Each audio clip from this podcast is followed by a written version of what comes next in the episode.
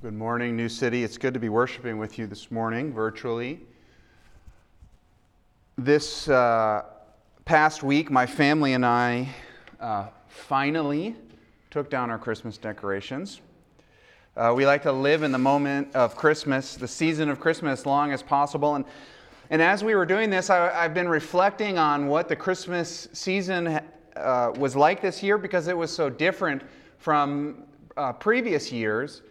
And one of the ways in which it was different for us, and I'm sure it was different for many of you, is that we didn't gather in large family uh, groups like we do most years. Most years, we will celebrate as a small nuclear family, but we'll also get together with our extended family uh, in this area. I'm sure many of you do the same. Some of you maybe even travel to go and be with your family in other states or spend time with your in laws. For some of you, you got to travel long distances and then you're staying for two, three, four, maybe even a week uh, at a time with your families.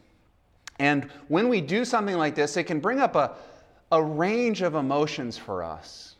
For a lot of people, there's a lot of excitement about going back home, but for others, there can be some trepidation about seeing family members and being back in the mix of our family of origin or the larger family system uh, that we grew up in or that our spouse was a part of if we're going to in laws.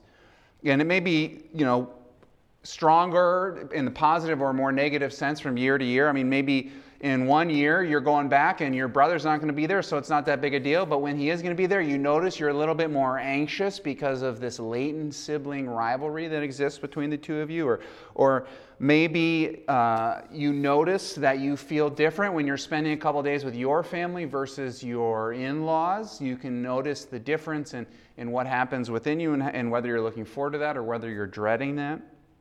You may feel differently whether or not you're going to a Christmas dinner and your politically outspoken uncle is going to be there or that cousin that you've got this kind of unsure what it is tension with. You always end up seeing, sharing sharp words with one another or or maybe you have been sort of holding on to this long term conflict with a parent and you've stopped calling and and now you haven't seen each other for so long, and going back for a, a, family holiday brings up a lot of fear and anxiety. Many of us have experienced this in past years. Maybe you relished taking a Christmas holiday season off this past year from seeing family members, and, and maybe for some of you, you're not having this so intensely, and so you really miss seeing family. But the reality is, for most of us, when we go back and we spend time with our family of origin, stuff can get brought up, emotional stuff can come out. And psychologists who write about family dynamics, one of the things that they say is that emotional maturity at its best is measured in how we behave when we go and spend time with our family of origin. We're all kind of growing up, trying to become, at least adults are, but kids too, growing up, trying to become the person we want to be this healthy, emotionally mature individual. But our true maturity is measured by who we are when we're back with our families. Go back home, spend a few days with your family, in your childhood home, living with your parents, and many of us will start to revert to our childhood self. And this is a good indicator of our kind of lagging emotional maturity. And if you, when you go back home, revert to that rebellious self that, that's always arguing with your domineering father, or, or maybe you become compliant and submissive to your manipulative mother, or, or maybe you go back home and you just stop cooking, cleaning, and generally taking care of yourself and expect to be waited on hand and foot. These are all little indicators about our own emotional maturity, how grown up we are so far. I once heard a world renowned psychologist and author, he actually is started his own college uh, based on some of his teaching. And he talked about how one time he went home with his wife. This was after his kids were grown up and out of the house. So it was just he and his wife who were going back to stay with his mom. And a couple days in, his wife turns to him and asks him, Will you be going to bed at 8 p.m. tonight? If so, I'm going to make other plans to go and do something. he said, What are you talking about? I'm not going to bed at 8 p.m. And she said, Well, you know, every night since we got back home to your mother's house, you've been going to bed at 8 p.m., as if you're in grade school. And he was unaware that he was even doing this. It was kind of happening on this unconscious level. He, he remembered from childhood his, his mom needed to sort of shut the house down for everything to feel safe and normal around 8 p.m., and everybody had to go to their bedrooms and go to bed. And he just sort of naturally started doing this as a grown man, reverted back to this behavior as soon as he got back under his parents' roof. And this speaks to the outsized role that our parents play in shaping who we become. Not necessarily a bad thing. But it speaks to this massive influence that they have in shaping who we are, a testament to the degree that our identity and, and what we do and how we live is shaped by our parents and their expectations on us. This example of going to bed at 8 is kind of a silly example, but it happens these expectations from our parents or, or the influence that they have had on us can, can really have significant impacts in the way we live our lives and the people we become. I wonder how many people are stuck in jobs that was their parents' dream for them, not their own. Or how many of us struggle to take risks because we don't want to fail in front of our parents. Or how many Spousal fights are the result of a parental anxiety that was transferred to us long ago that we haven't been able to let go of. There are many serious and painful realities in our daily lives, much more significant than just going to bed at 8 p.m. when you visit home that bind us and keep us from becoming the people that God has created and called us to be, to keep us from hearing God's word to us and then going out and, and doing that word because we're bound to parental expectations or parental anxieties. Growing up, following God's word for our life, God's call on our life, becoming the person we were created and called to be requires an, an emotional maturity that is defined by us moving past and getting some freedom from the expectations and anxiety that we've inherited from our parents. This doesn't mean we cast our parents off or dishonor them or don't listen to them. There's probably nobody in the world who will love us the way our parents love us. But it means that we're not bound by their expectations. Growing up requires us to, to learn how to listen to God's voice to us and then respond to it with a level of freedom that we have to have from parental expectation or anxiety. And what I find so remarkable about the passage that Chris just read for us is the degree to which Jesus exhibits this even at the age of 12. Already, it's like he understands all of this complex emotional family dynamics that are happening. And yet he sort of transcends that, or he is able to transcend that, the expectations of his parents, the, the, the prospect of disappointing his parents, because he knows who he is and he knows what it is that God has called him to. At 12 years old, Jesus shows you and me what it looks like to be an emotionally mature adult. We're in the second week of a sermon series on the life of Jesus, and basically the premise is this You and I are disciples of Jesus. We're, we're following the way that He is, living as a human being in this world, believing that He shows us the way to abundant life, a life of joy and peace and hope. And so we're kind of going through these stories semi chronologically, and, and this in week two here we are, and Jesus is 12 years old. And in our story from Luke 2, we can see how already by age 12, Jesus is, really has something for us as adults, and if you're a kid, for kids as well, where we can learn how to be in these very meaningful, powerfully shaping relationships with our families of origin. Before we get into that, just a little bit of historical context. So, Jesus is traveling. He's living in Nazareth at this point in time, and he's traveling to Jerusalem for the Passover festival. And the Passover feast is a celebration of the Exodus, and it's a festival feast that would have lasted seven days. And kind of the way it is here, where everything shuts down on one day for Christmas Day, well, it would have been like that in Jerusalem, where it shuts down for like seven days. And so, for this is a, a Christmas holiday get together with your extended family on steroids, probably more significant than many of us uh, have ever experienced. If you've gone and done a, a huge family reunion for like seven days, then you probably have a taste of what this is like. But all they're doing this whole time is just being together as a family and worshiping God and eating and celebrating, commemorating God's love for them, God's saving act for them in the Exodus.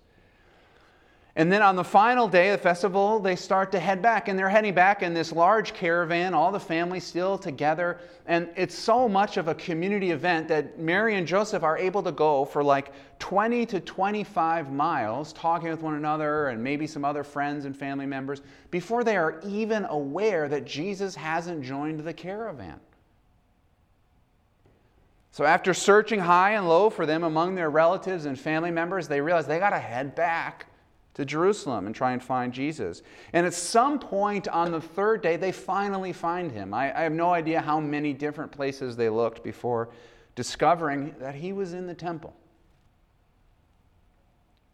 For three days, he's hidden from them. And when they find him, he's safe in the temple with God.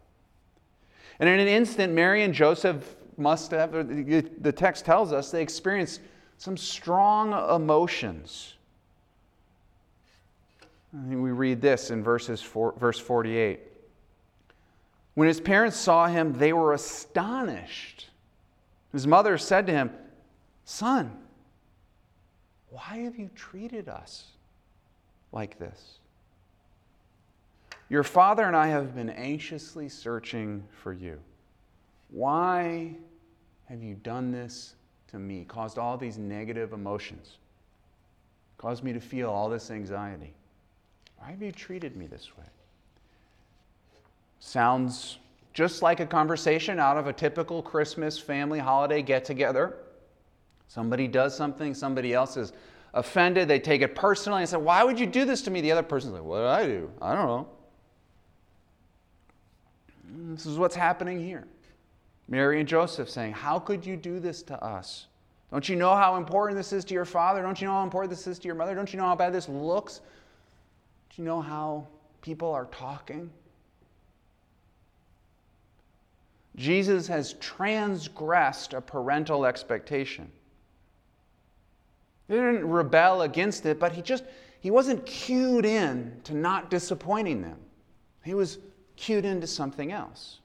He was focused on something else that was core to his purpose, and he was responding to that. He's living into this life that he's starting to discover that he is called and created to live.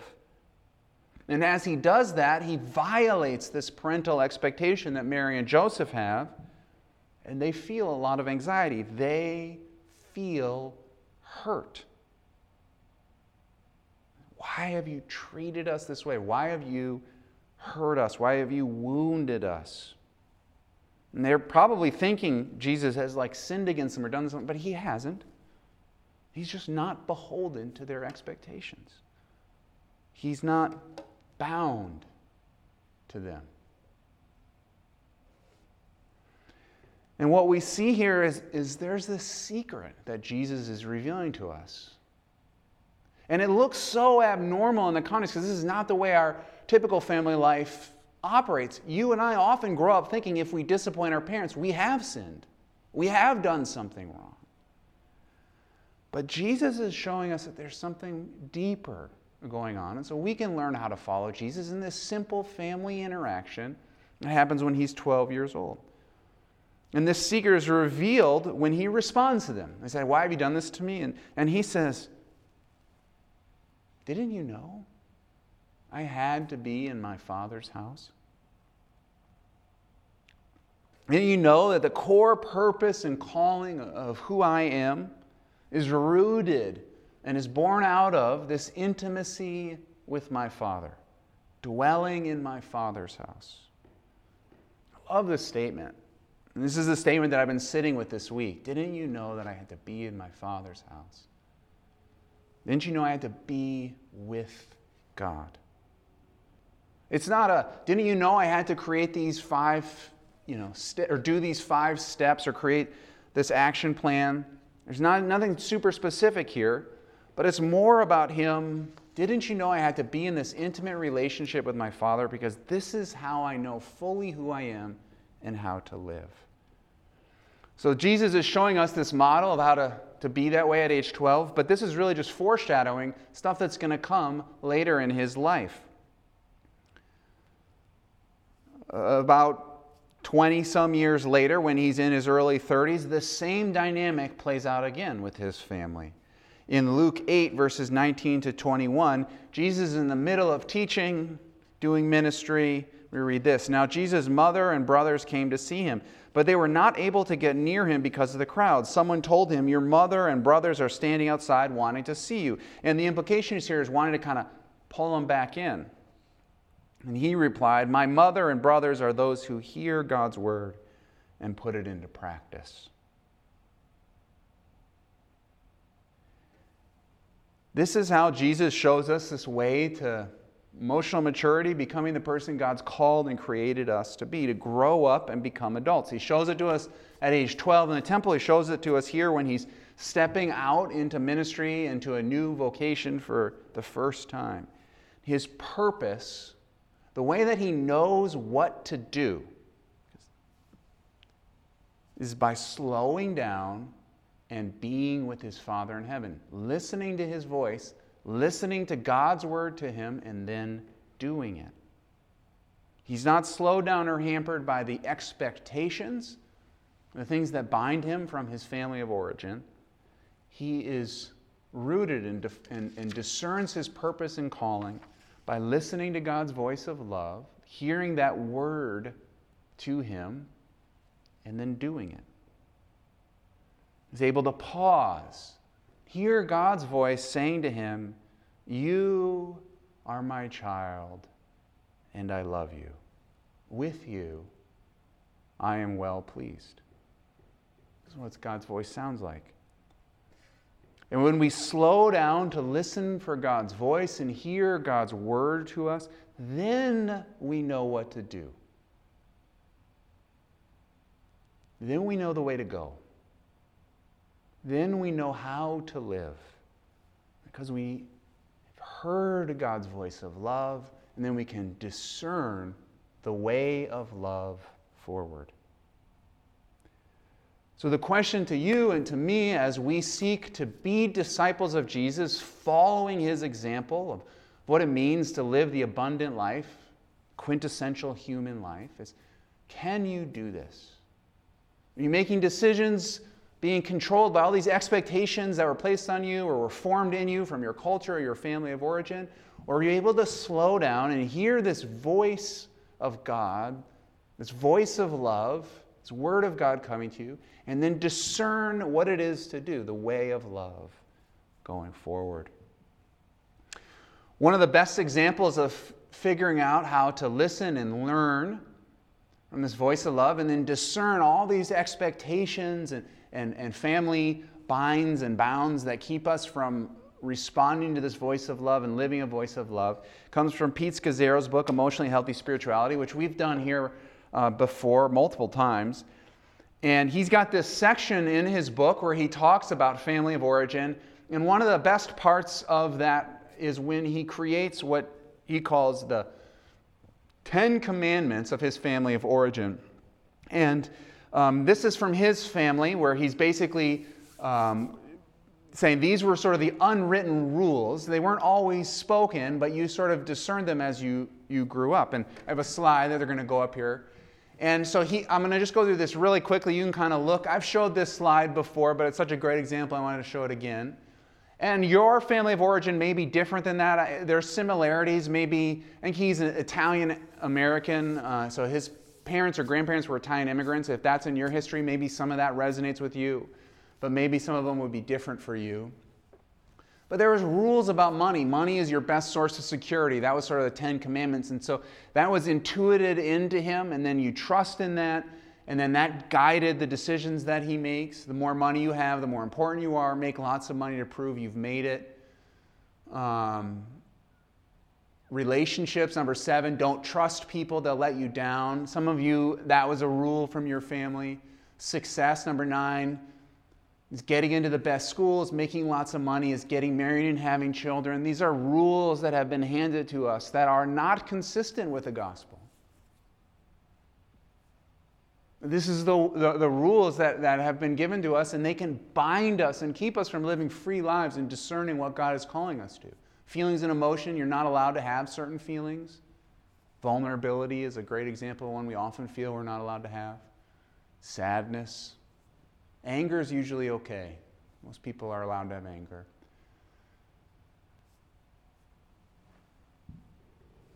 So these are this is an example for, that he came up with. It would be interesting, maybe for you to consider to, to sit down and, and take some prayerful time and try and write out your own family of origin Ten Commandments. You could use that same uh, rubric for the top, you know, whatever the, t- the subheading was money or success or relationships, but then come up with specific statements. If you want that, I can email you that graphic. Uh, And I wonder what you would come up with. In our passage for today, Jesus is showing us what it looks like to be a healthy adult. And at the core of being a healthy adult is being able to listen to God's word to us. To be able to spend time in God's house, that's kind of metaphor for just being in prayerful intimacy with the Lord and listening to Him hearing this voice of love, and then we know what to do. We know how to act. We know how to live. And so for you, I wonder what, what can you do to listen for God's voice, to, to hear His word of love to you, so that you know the way of love and you know what to do. Tomorrow is MLK Day. And uh, I remember years ago when I read a biography called Parting the Waters of MLK. And when I was reading that, it was because he has increasingly become a hero in our culture, someone that a lot of people, young activists, old activists, a lot of people who want to make a difference in our world are looking to him as a model. He's seen as someone who has spoken out for justice and for truth and for the downtrodden and the oppressed. And I think a lot of times we, we look at him and there's this temptation well, I want to be like him. I want to I want to call people out or, or speak out for justice. And a lot of what's happening within us in those moments can be, we're just kind of copying him. We're not hearing God's voice to us, responding. We're just, we're just sort of mimicking this external behavior. And when we do that, that's really more a product of us being bound by something from our childhood. Maybe this need to be important or special or good or successful or seen by others. But when I read this biography about MLK a long time ago, one of the things that struck me was just how important intimacy with his Father in heaven was. He was a pastor at heart. Fundamentally, everything that came that he did in his life was rooted in his spiritual relationship with his Father in heaven. He, he went on to get a PhD in theology.